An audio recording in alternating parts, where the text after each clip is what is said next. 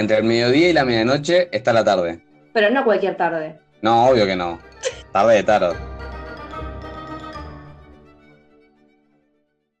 Hola, Gus. Hola, Charly. ¿Cómo va? Bien, bien, acá andamos con el fresquito del otoño. ¿Vos? Sí, también.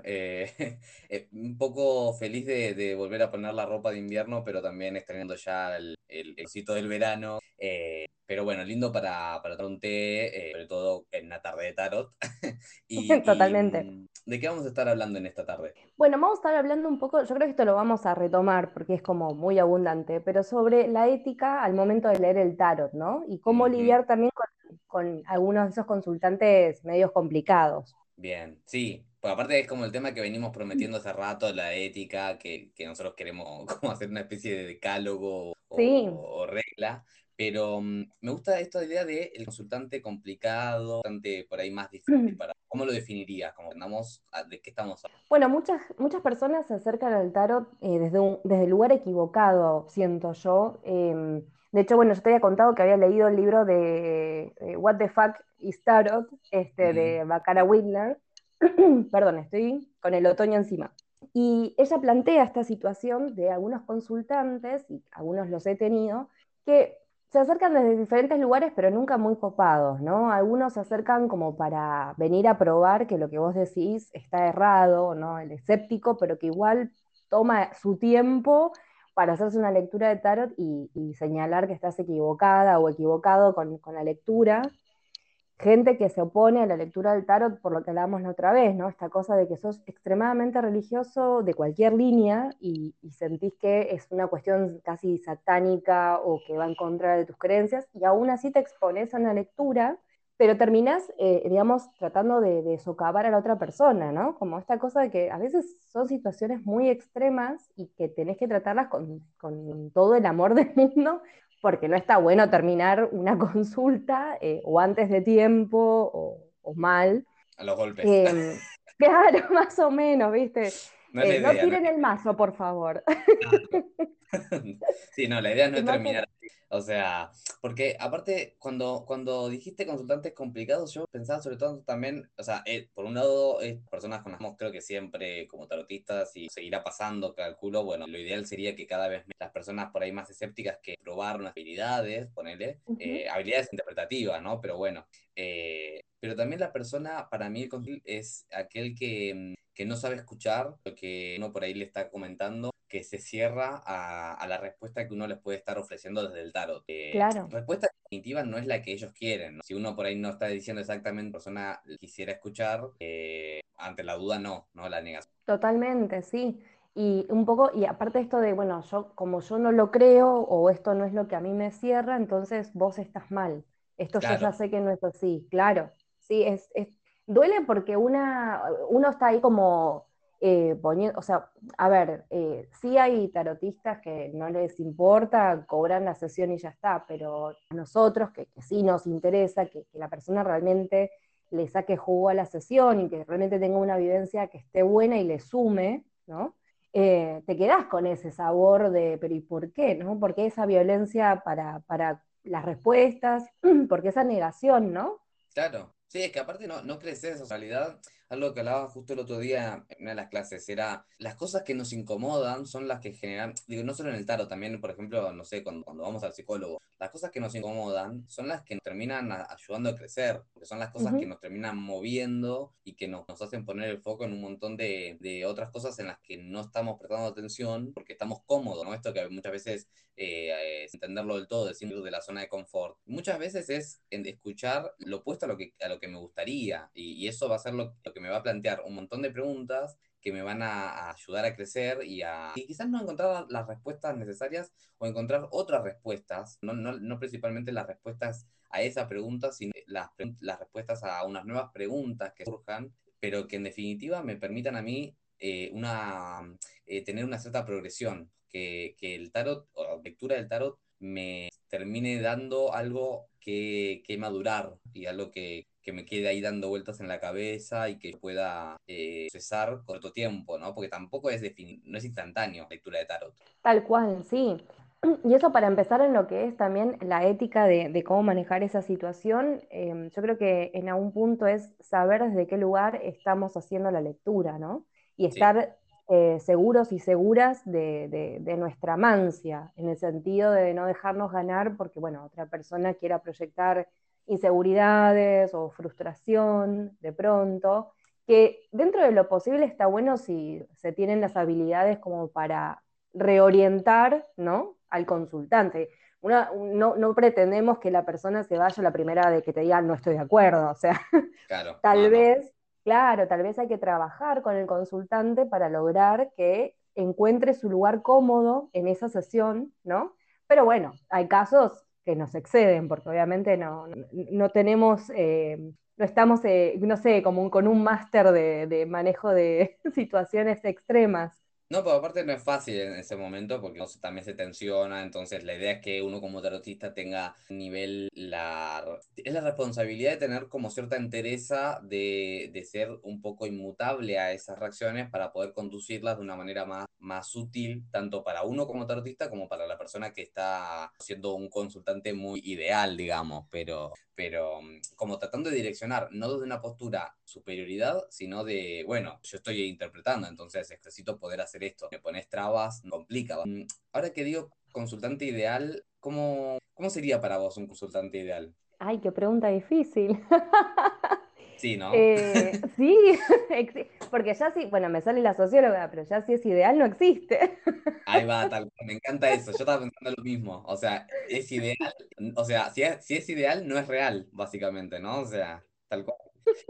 Pero, claro, ¿y a cuál se tendría que acercar o cuál sería como, qué sería lo utópico por ahí? ¿Qué características puede tener un consultante, digamos, no complicado? Bueno, para mí, ¿no? Esto es mi opinión, pero yo creo que una persona que ya esté conectada con lo que es el mundo espiritual, Mm, que entienda que esa sesión a la que está yendo es porque tiene que pasar, ella está en el lugar correcto o él, en el lugar correcto y el tiempo correcto, ¿no? Eso de decir, bueno, la información que me llegue a través de esta persona que va a canalizarla o interpretarla es la que necesito para ahora, ¿no? Sea buena o mala, entre todas las comillas, porque ya sabemos que no es buena o mala la información. Yo siento que sería eso, en principio, a grandes rasgos, una persona que sí esté en contacto con su lado espiritual, no necesariamente a través del tarot, pero sí que sea consciente de que, bueno, es una interpretación y la información que baja es la que ella necesita para su crecimiento personal, más allá de que tenga que ver con sus expectativas o no. ¿Para vos cómo Sí. sería? Un poco eso, porque cuando decías que esté conectado con lo espiritual, sí, o sea, pero no necesariamente que tenga que tener una religión ni nada por el estilo, sino con la No, claro. espiritualidad. O sea, todos tenemos un espíritu, creamos o no, lo tenemos, a Ujú. ese ánima, eso que nos mueve, Sí, lo tenemos. Entonces, conectarnos con ese interior nuestro, que bueno, lo podemos encarar desde, no sé, nuestro lado inconsciente. Sí. Y la persona bueno, por un lado, que tome las respuestas, no le pueda dar como desafíos, no como críticas, no como que es algo que nosotros le estamos marcando de haciendo esto mal, esto no sale bien, no, sino como desafíos que uno puede que uno entiende que esa persona puede superar y que también entienda que las cosas para las que va saliendo una tirada a raíz de su pregunta son las cosas para las que él también o ella están listos para escuchar también. Entonces Ujú. no se ha hablado de eso, entender que esto que vos decías, ¿no? La sincronicidad de estar en un momento y en un lugar específico, bueno, es aprovecharlo, no es casual. Eso es como fundamental. Pero también yo diría hacerse cargo, básicamente, que ahí es como me sale como el reto, que digo, bueno, pero porque a veces me pasa con las preguntas, un tema que conocides y alumnos me he escuchado hinchar bastante con esto, Ujú. que a mí no me gustan las preguntas genéricas, o sea, en general No. no me gusta cuando el consultante pregunta por amor, trabajo, ¿no? Que me gusta que la pregunta sea más enfocada a lo que uno cree o quiere saber. Entonces, si uno quiere saber sobre el trabajo, bueno, formulemos la pregunta de manera en la que vos seas el protagonista, así, porque yo como tarotista te estoy poniendo como centro de la lectura. No te saques vos de ese centro, no te saques vos de ese rol protagónico, digamos, el que va a hacer la acción, porque yo te puedo decir un montón de cosas lindas, feas, qué sé yo, en una lectura, pero después el que va a terminar tomando ciertas acciones u otras, vas a ser vos. Tal Entonces, cual. Ya del vamos me parece que hay que entender que que las preguntas tienen que estar como enfocadas a eso, a la responsabilidad que tenemos en cuanto queremos saber. Porque a veces, pasa muchas veces, no solo en el tarot, que preguntamos o queremos saber cosas que en realidad no estamos listos para saber. Entonces, creo que la primera pregunta para hacernos antes de lo que sea, o antes de preguntar algo, es si realmente quiero saber eso. Si sí lo quiero saber, entonces estoy más listo, me parece, como para... Si la respuesta es negativa o hay plantea un cierto desafío, ok, yo ya haya barajado anteriormente esta opción, ¿no? En algún lugar. Sí, es que aparte, en realidad, bueno, yo acá medio me excedo, pero me parece que es una regla para la vida. No se pregunta lo que no se quiere saber. No. O lo que no corresponde saber, ¿no? Las personas que también te llegan a veces y te dicen, yo puedo preguntar por mi ex si está con alguien, por ejemplo. No, porque ya no está vinculado, o sea, sí, pero volvemos a la ética. ¿Querés que yo averigüe por una persona que ya no está en tu vida sobre algo de su vida con otra persona? No, está bien eso. Es interferir en la energía de un tercero que no se está queriendo leer el tarot, porque si tu ex se quisiera leer el tarot, estaría acá en la consulta, básicamente. Exacto. Y no está. Entonces es como vos me estás pidiendo que yo pregunte por alguien que no está acá. No, preguntá por vos. O sea, ¿quién está acá en la lectura? Que a veces hay tiradas donde surgen cosas, por ejemplo, de vínculos que ya no están así como un... Pero siempre es, o yo siempre trato de aclarar, que es como la representación de esa persona en el consultante. O sea, no es la persona en sí. Porque para poder leer a la persona X, el tercero, tendría que estar leyéndole a esa persona en particular. Entonces, nunca va a ser la persona como al 100%, sino que va a ser como una especie de lección que pueda tener el consultante de este tercero. Tal cual. Y aparte también eso encierra un dolor, ¿no? Esto de seguir queriendo saber por cualquier medio, hasta un medio espiritual o esotérico. A veces un poquito, cuando algún caso así me llega, me da un poquito de dolor, decir, seguís ahí, no está bueno. O sea, lo que deberías darte cuenta con esta pregunta que haces es el por qué, ¿no? Y trabajemos eso, ¿no? ¿Por qué seguís ahí? Sí, pero bueno, es delicado, no puedes decirle a la persona, tenés que avanzar, porque no nos corresponde. No, yo lo que hago a veces... que me pasa un poco eso, que es verdad que siento como, o sea, trato de empatizar y digo, bueno, obviamente es un tema primordial para esta persona, pero lo que a veces trato de explicar en todo caso es, ok, depende de la situación, por ahí vamos, no exactamente con ese tipo de preguntas, pero bueno, a ver, te doy, entre comillas, un poco el gusto de responder cosas que tengan en torno a un vínculo que aparentemente no puedo soltar. Pero pues trato de ir como por otro lado. Bueno, en vez de lo que ya está, lo que ya fue, tratemos de ver lo que sí puede ser y qué aspectos están buenos como para seguir desarrollando, ¿no? Como pararnos en la parte positiva, porque si no es un bajón la lectura. Entonces trato como de explicar a la persona que por qué es más útil eso, porque en definitiva... No, es más constructivo esto que seguir preguntando por si el ex, si me quiere, no me quiere, si va a volver. Y me parece que no, ya hay una respuesta de sin sacar las cartas. Claro, que ahí también, mira, justo lo que te iba a decir, que es medio como un poco una lección de cada tarotista, ¿no? También, volviendo a este tema de la ética también, está un poco el tarot como una cuestión lúdica, ¿no? Cuando a veces te invitan a una fiesta a leer el tarot, y ahí también te llega la persona que aprovecha el momento, decís, wow, una tarotista, y no es que se van a hacer una mega consulta, porque es una fiesta, el lugar no da, capaz después que hacen contacto, pero te tiran preguntas que están buenas, y siempre tenés el que va y cree que como es una fiesta, reafirma lo que ya prejuzga de que es un chiste, ¿no? El tarot, que es mentira, ¿no? No, obviamente no, pero sí, claro. Es medio heavy porque según el ambiente, hay fiestas en las que no, en las fiestas en las que realmente es como hay una tarotista y la gente va interesada, ¿no? Con respeto. Y hay otras fiestas, claro, eso, fundamental, con respeto. Y hay otros lugares donde, bueno, te toca gente que va, por decirlo en criollo, a boludearte. Sí, sí, es perder el tiempo de la persona, en definitiva, y uno como tarotista. Pero ahí que mencionaste el tema de las fiestas o las lecturas en fiestas, me surge otro tema respecto a esto ético, acá del lado nuestro como tarotistas, ¿Qué pensás vos de los estados, o sea, respecto a la sobriedad al momento de leer el tarot? O sea, es decir, si conviene, es totalmente desaconsejable, ¿no? Leer el tarot, siempre lo tomamos o consumimos alguna especie, algún tipo de psicoactivo. Bueno, primera instancia, esto no es apología de las drogas, de nadie. No. Lo aclaramos. Y todos los que sean menores de 18 no pueden beber. No.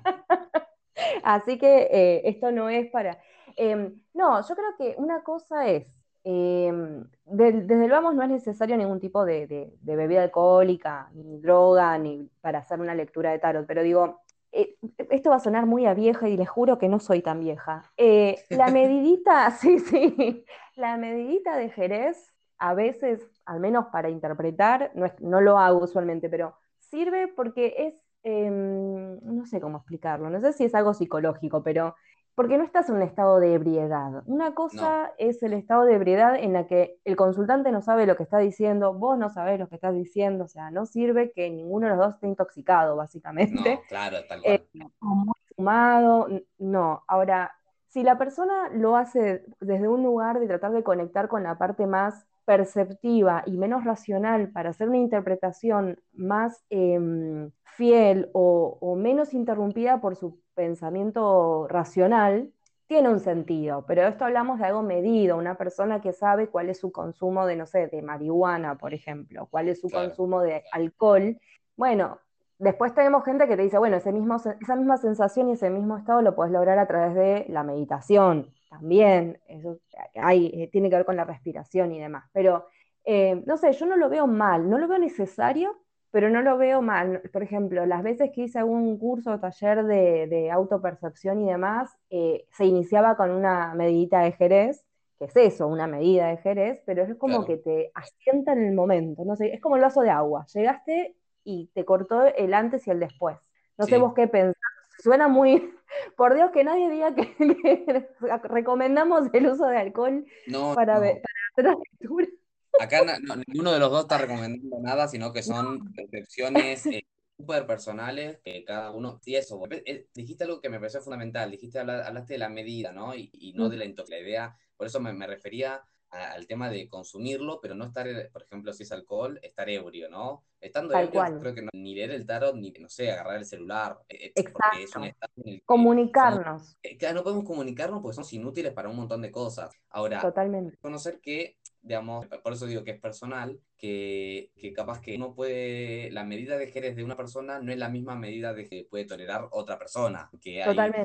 Personas mucho más tolerantes, por ejemplo, al alcohol, ¿no? Personas que tomarse una botella de vino y manera en la que no entorpece, pero sí termina pasando lo mismo. Mencionabas de bajar ciertas barreras, ¿no? Es comprobado, ¿no? Que saca la visión, ¿no? Que por ahí al momento de comunicarse, las inhibiciones, así como, digo, justamente se dice que los boliches, el consumo de alcohol, es tan grande para cortar con inhibición de hablarle a una pregunta. En este caso... digamos, sin llegar a ese nivel en el que está bueno, puede servir para poder decir como son, ¿no? Sin tanto filtro, tanto dulciera, resultante, ir más directo al hueso. Que sí, y yo siempre personal.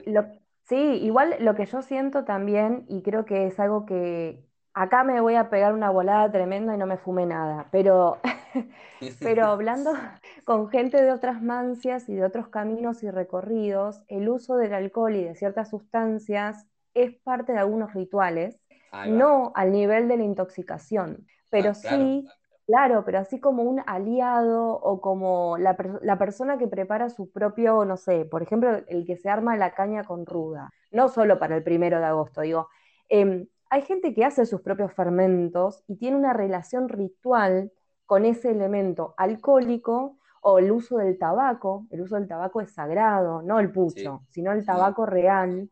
Y de hecho hay como todo un ritual de iniciación en el uso del tabaco en lo que son las comunidades de los pueblos originarios. Pero, digo, a veces abordar este uso o no uso de ciertas sustancias o bebidas tiene que ver un poco también con qué lugar le estamos dando dentro de lo que es esta preparación un poco ritual, ¿no?